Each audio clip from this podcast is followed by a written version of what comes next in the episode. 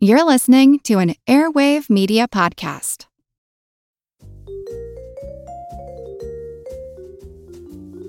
Do you love history but hate when it's stuffy and boring? Well, look no further and join me, Katie Charlwood, your friendly neighbourhood social scientist and reader of books, as I delve into unsolved historical mysteries, murders by gaslight, and of course, women who have been misrepresented through all time. On Who Did What Now, the history podcast that's not your history class. Listen wherever you get your podcasts. On March 26, 1964, Martin Luther King Jr. and Malcolm X met in person for the first and only time. Their meeting was brief, unplanned, and monumental.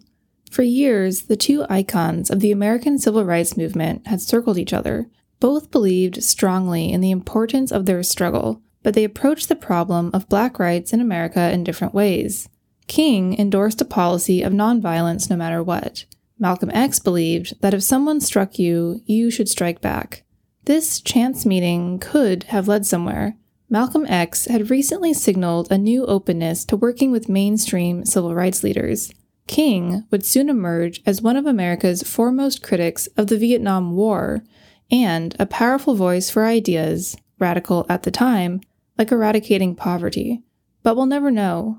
Within a few years of their one and only meeting, both men were dead, killed by an assassin's bullet.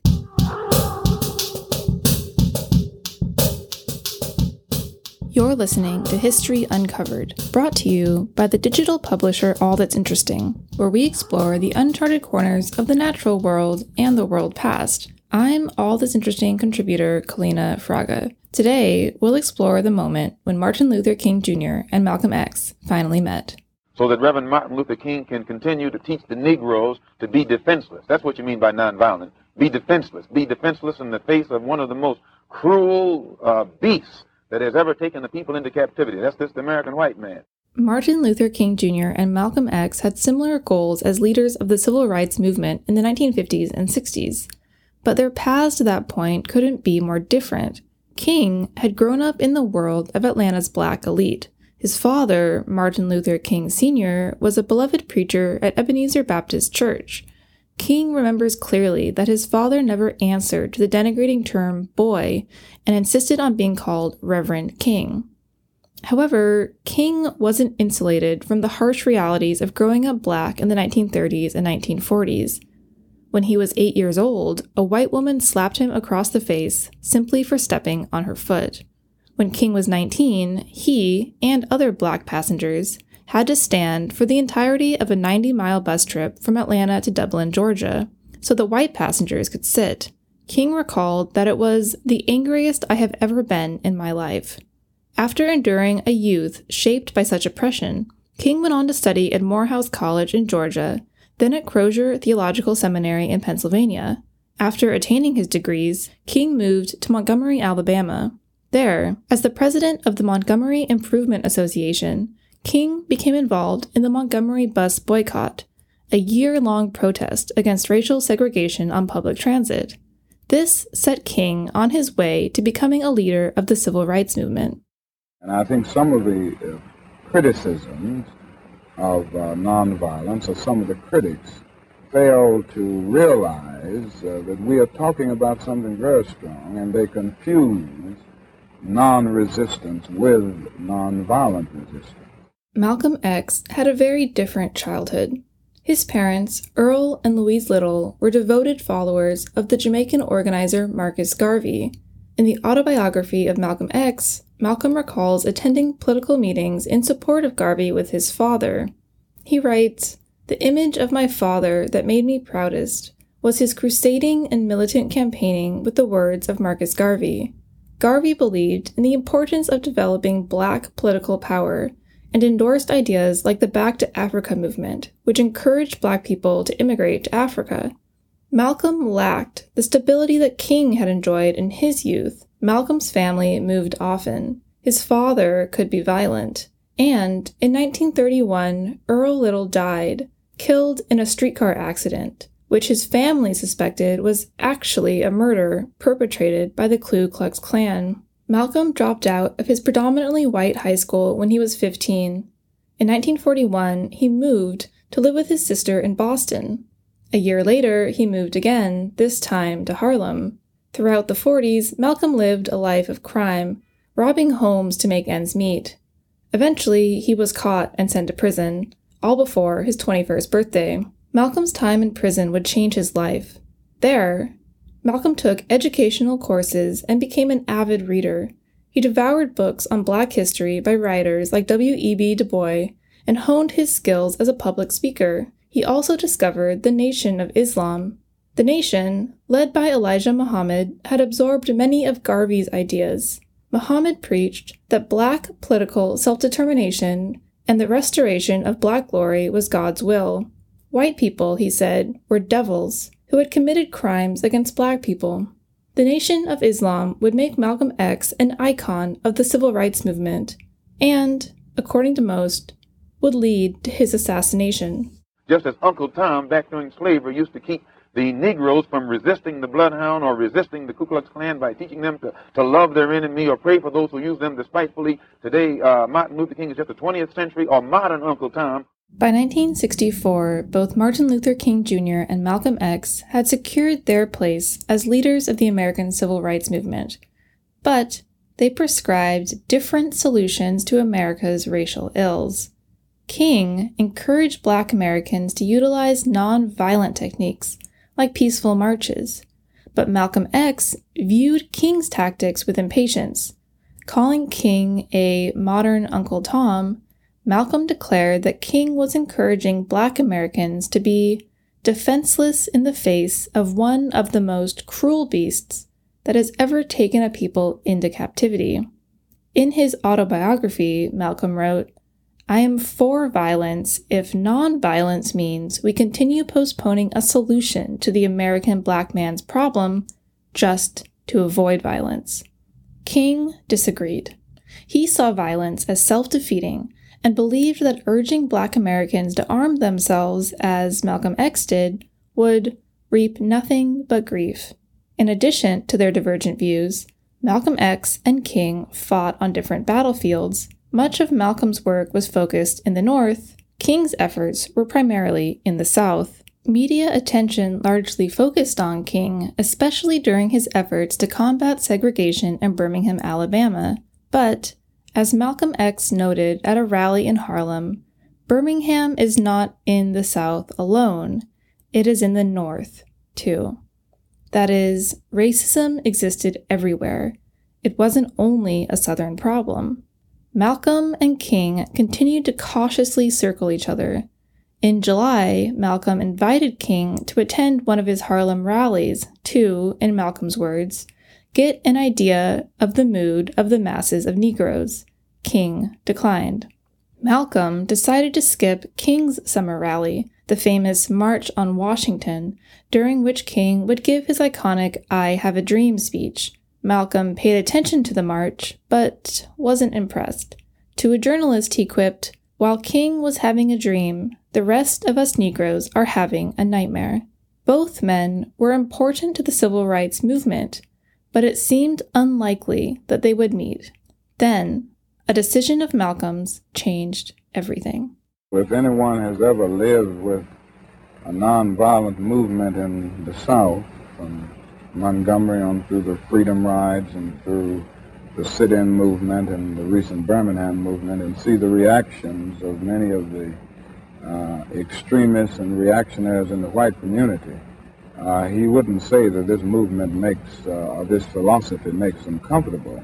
In early March 1964, Malcolm X made the fateful decision to leave the Nation of Islam. In a lengthy statement declaring his independence from the nation, Malcolm wrote that he wanted to cooperate in local civil rights actions. He said, It's going to be different now. I'm going to join in the fight wherever Negroes ask for my help. As Malcolm stepped away from the Nation of Islam, the group's members began to plot his assassination. But initially, Malcolm thrived outside of the organization. He used his new political freedom to speak at length about his position on civil rights.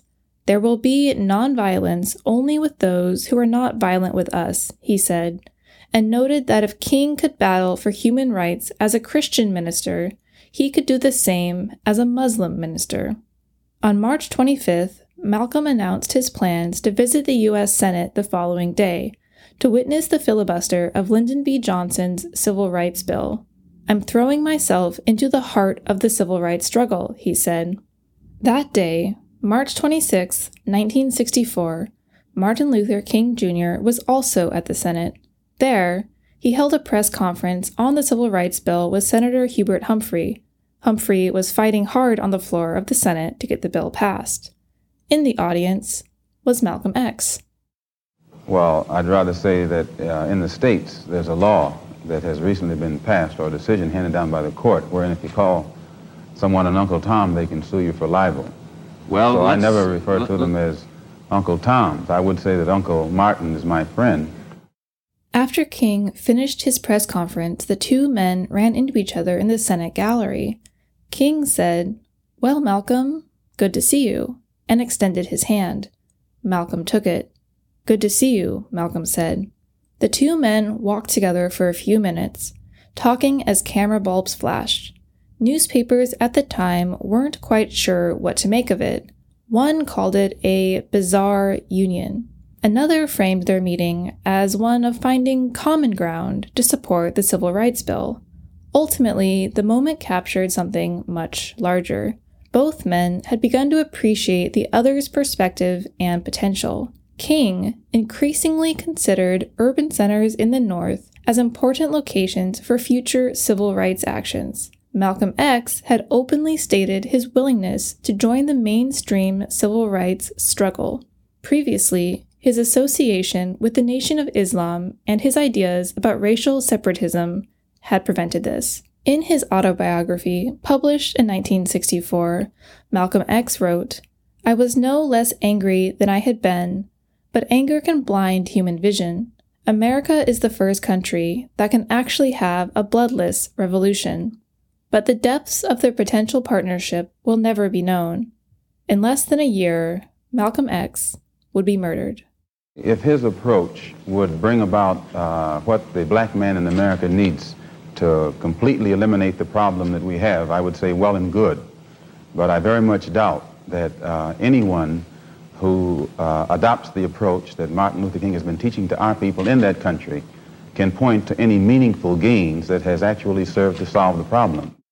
On February 21, 1965, Malcolm X was shot and killed at the Audubon Ballroom in New York City. One shooter was arrested, however, witnesses claimed that there had been several more. The culprit was likely the Nation of Islam, but conspiracy theories mounted in the aftermath of Malcolm's death. Three months before, he had told a friend that he would probably be killed by either the Nation of Islam or the FBI, or both. King mourned the death of Malcolm publicly and privately. In his column in the Amsterdam News, King acknowledged that he and Malcolm had not seen eye to eye on many issues facing black Americans, Yet, wrote King, Malcolm X's murder deprives the world of a potentially great leader. To Malcolm's widow, Betty Shabazz, King wrote of his deep affection for Malcolm. He praised Malcolm X's great ability to put his finger on the existence and root of the problem. No one can doubt, King wrote, that Malcolm had a great concern for the problems that we face as a race. They had led divergent paths all their lives, but Malcolm X and Martin Luther King Jr. would suffer similar fates. Three years later, King himself would be dead, assassinated, just like Malcolm, shot to death by a man named James Earl Ray as he stood on the balcony of the Lorraine Motel in Memphis, Tennessee, on April 4, 1968. King's widow, Coretta Scott King, later acknowledged in a 1988 interview that the two men might have enjoyed a great friendship if they had both lived. I think they respected each other, she said. I am sure that if they had lived, they would have come closer together and would have been a very strong force in the total struggle for liberation and self determination of black people in our society. Sadly, we'll never know what the two men could have accomplished, either together, united against racism in America, or apart.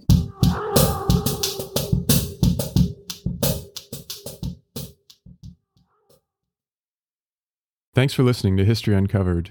I'm History Uncovered's producer, Kit Westneat. If you like the show, help others find us by leaving a review on Apple Podcasts or Spotify. And be sure to follow the All That's Interesting and History Revealed pages on Facebook and Real History Uncovered on Instagram. Make sure you don't miss out on the new episodes and subscribe to the History Uncovered podcast. And keep up with our latest stories at allthat'sinteresting.com. If you have a question about the show or just want to say hi, feel free to call us at 929 526 3029 or email us at podcast at allthat'sinteresting.com. This podcast is part of the Airwave Media Podcast Network. Visit airwavemedia.com to listen and subscribe to their other fine shows like Legends of the Old West and Redacted History. Until next time, keep exploring. All you need is a few minutes to start your day off with something historic when you listen to the This Day in History podcast. Every day, there's a new episode for you to listen and learn about what happened that day way back when. So, listen and subscribe to This Day in History wherever you get your podcasts. That's This Day in History wherever you get your podcasts.